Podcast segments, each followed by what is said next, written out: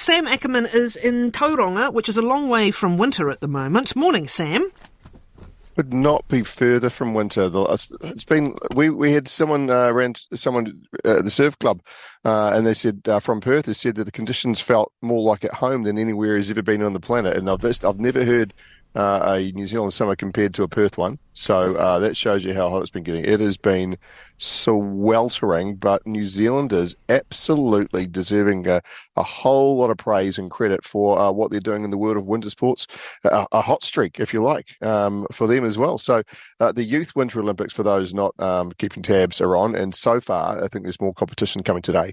Uh, New Zealand's won seven medals so far, which includes having uh, two young men on the half pipe podium uh, for the same at the same event, which is the first time there's been two New Zealanders uh, sharing a podium uh, at that level as well. So, a 15 year old by the name of Luke Harrold won, and uh, a 17 year old by uh, the name of Finn Melville Ives uh, picked up the uh, silver. So uh, absolute credit. Uh, also, and this is a really cool one as well for me. It's the first time New Zealand has picked up a skating medal in any form of the Winter Olympics, senior, junior, otherwise, with a, a young Aucklander by the name of Yanhao Li uh, grabbing a bronze there. So uh, this this junior event has been going really well. But what we know, this is the generation most likely inspired by the generation that is still young enough to be inspired if, if, they weren't so damn good already themselves, Catherine.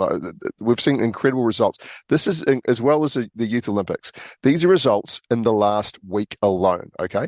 Alice Robinson, um, she uh, again got on the, the podium, uh, the Giant Slalom World Cup. She came second uh, in Italy after last week uh, coming third. Nico Porteous, we know, an absolute superstar, uh, got silver in the men's uh, ski superpipe at the Aspen X Games, which is a really big deal uh, in the uh, the world of uh, snow sport.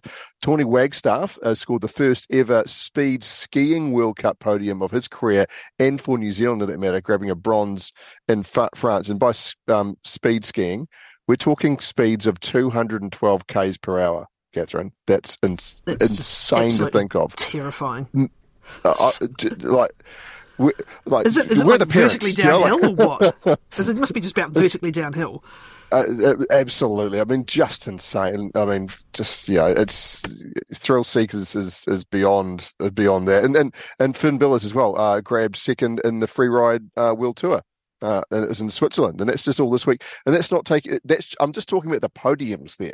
Like Adam Hall just came um, fifth, like overnight, in the uh, one of the uh, para slalom events as well. And you know that's a, a, highly credible result to be proud of. But those names I just read out, that is just medals. Medals won by New Zealanders in ski and snow sports and, and winter sports in the case of ice skating uh, in the past week. That's a, that's that is phenomenal, and it just shows when you do get somebody come through to to light that spark, how much easier it is for others to either you know want to grab the torch and follow, or or just be inspired to um you know well if they can, I can. It, it, I, I can't I can't put in words enough how big a deal this is for New Zealand. We talk about little old New Zealand in the term of sporting context, but in snow sports, and I say this respectfully to the uh, the Queenstown Queenstown's and the uh, the Ruapehu's of this world. It's not like we've got we're renowned for being the centre of of the sport, like uh, rugby, for example, or otherwise cricket can small number here. So I'm I'm thoroughly impressed with what I've seen this week. Okay, I'm just googling speed skiing, and I'm off with a GoPro on. Uh, I'm up to oh, strap in, I know, no, this is what they always do. They've got to do some fancy cutaway. Um, I'm up to a hundred. Oh no, she's gone back. It's gone up and then gone back again. Right, let's move on. Uh, that just looks unbelievable. You just basically get into a crouch um, and you go. Well, well we all do it. Actually, we do it when you're trying to go up a hill.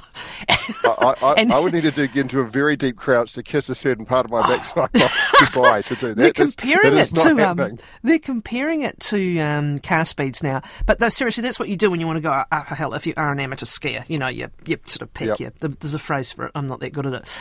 Um, and except they're doing it straight down a hill here vertically, and they just keep on going. Good on you, Tawny. Well done. Okay. Great result. Fantastic results. Let's talk about rugby league, another winter sport. Uh, this, this debate over the Kiwis. Now, this is fascinating. Who's the Aussie legend who's put his hand up? Wayne Bennett. He's a you know superstar, seventy something now, I think. Uh, but is he seriously keen to go for it? Yeah, very publicly clean, uh, keen uh, to go for it. He has been involved with New Zealand in the past. He coached uh, an all gold side when New Zealand and Australia to celebrate uh, the centenary of the, the first team that went over to uh, to the UK. Uh, he, he, coached that side, and he was the coaching advisor. there's there's there's a, a, key, a, certain description of it, but, but essentially he was there to back up Stephen Kearney, who in his rookie year came in in the World Cup and, and won New Zealand's first and only World Cup title. So he knows the system. He knows he he, he's well respected. He, uh, but he said he wants to be head coach. He's he's put his hand up for it. Now I don't know whether he's also comfortable being the assistant coach or or helping who who comes out should that come out. But there is you know normally if the super coach says, I'd like to coach you, teams go, yep, okay. But he's already coached Australia. He's already coached England before, uh, and New Zealand would kind of give him quite, quite the trifecta uh, to land there. But there's a real stance. So is now not the time to go for a New Zealander. Two great New Zealand rugby league uh, icons in uh, Stacey Jones and Nathan Cayless, both former captains, have been building themselves strong coaching credentials, uh, and both seem well placed to be able to put their hand up. So there's no pathways of a high at that high level with New Zealand Rugby League, and that's the, the, the, often criticism is we don't coach coaches to be able to be up there. Um, Brian McClennan was a great example of a guy who came through the pathways under coaches for a while, then got his chance, and he led New Zealand to uh, the the the start of their successful uh, ability to knock over Australia for tournament victory. So maybe now is the time. Maybe this is the chance to give these guys a go because uh, they uh, they're not NRL coaches, and you don't need to be uh, at Test level. It's it's proven in the rugby league game. You don't have to be a good rugby league, sorry, good NRL coach to be a good Test coach. It's about man management and aspiring, and it's a great debate. imagine being in a position to say no thanks to Wayne Bennett. Now that is a good spot to be in. Yeah, it would be. Uh, okay, now the NRL. Uh, what's uh, someone sort of put their um, put their two bits worth in? Have they? If you've not already covered it, their two cents yeah, worth. In. Yes. Yes, so uh, there's a bloke called Peter V'landys, and uh, if you don't follow the NRL net, he's the guy who um, popularised the term rugby league, uh, is in an A instead of a Y at the end of it. So he, he's a bit of a, um, a, loose cannon and a bit of a big personality. He's the head of the NRL, which is also um, head of the Australian Rugby League Commission, which oversees uh, the Kangaroos. And he was asked about the whole Wayne Bennett thing, and this is his quote: "I don't know why Wayne would want to get on a loser." He's normally a winning coach. Why would he want to go and coach against Australia is beyond me. Now, I think it's a little bit tongue in cheek, but it's not. It's not a great look. It's particularly bad look, uh, given that the last time these two sides met, the uh, the winners and the losers he's referring to, New Zealand smoked Australia thirty 0 uh, to win uh, the Pacific, the inaugural Pacific Cup. So uh, he's been getting a lot of heat on social media, and including from the uh, the NZRL Kiwis account, saying uh, we're all good, thanks, mate. Don't don't you worry about us. Thanks. Leave it alone now. Okay, I've turned off yep. the speed skiing. I have to say, YouTube got to that point. You know how it gets more and more extreme. I'm you now got, into speed ski got, crashes, and I'm bailing. You're about to get rabbit hole there. I'm bailing out of speed skiing at the point of the crashes. Uh, the All Blacks draw. Okay, big season for Scott Robertson. There's been so much talk and build up for this. It feels like he's been coach forever. Uh, so, what's his debut season going to serve up? Well, it's really interesting. So they announced it uh, a day or two ago, and they've got 14 games, uh, 14 tests to be played across nine countries. Uh, and unfortunately, uh, I'm a bit gutted for Christchurch that they don't get to get a, a, a test with Scott Robinson uh, in his uh, debut year. Hamilton misses out too. they will start in Dunedin under the roof against England. But I tell you what, the lineup of who's coming, essentially aside from um, aside from France, they're playing everyone you would want to see the All Blacks play right? And and that includes um, that includes taking on uh, Fiji. Of course, the biggest movers in, in world rugby and the and the darlings of the last World Cup as far as what they could uh, manage to achieve. Sadly, though, they're not playing in Fiji. They're playing in San Diego. Uh, in another, what they are, you know, we do know that New Zealand rugby loves to go on these uh, money grabs to uh, to countries and and take it there to build the brand, quote unquote. And I understand it. I understand why. And, and there's there's benefit in, in America given that the uh, the 2031 World Cup will be played there. So getting a, a, um, a hold there and being like the, the backs team and, and building a reputation. All, all understand, but uh, apparently there was conversations to have the match held in Fiji, and it didn't eventuate. Now, they, I don't, I'm not privy to what those are. Could be very fair reasons, but it's really disappointing.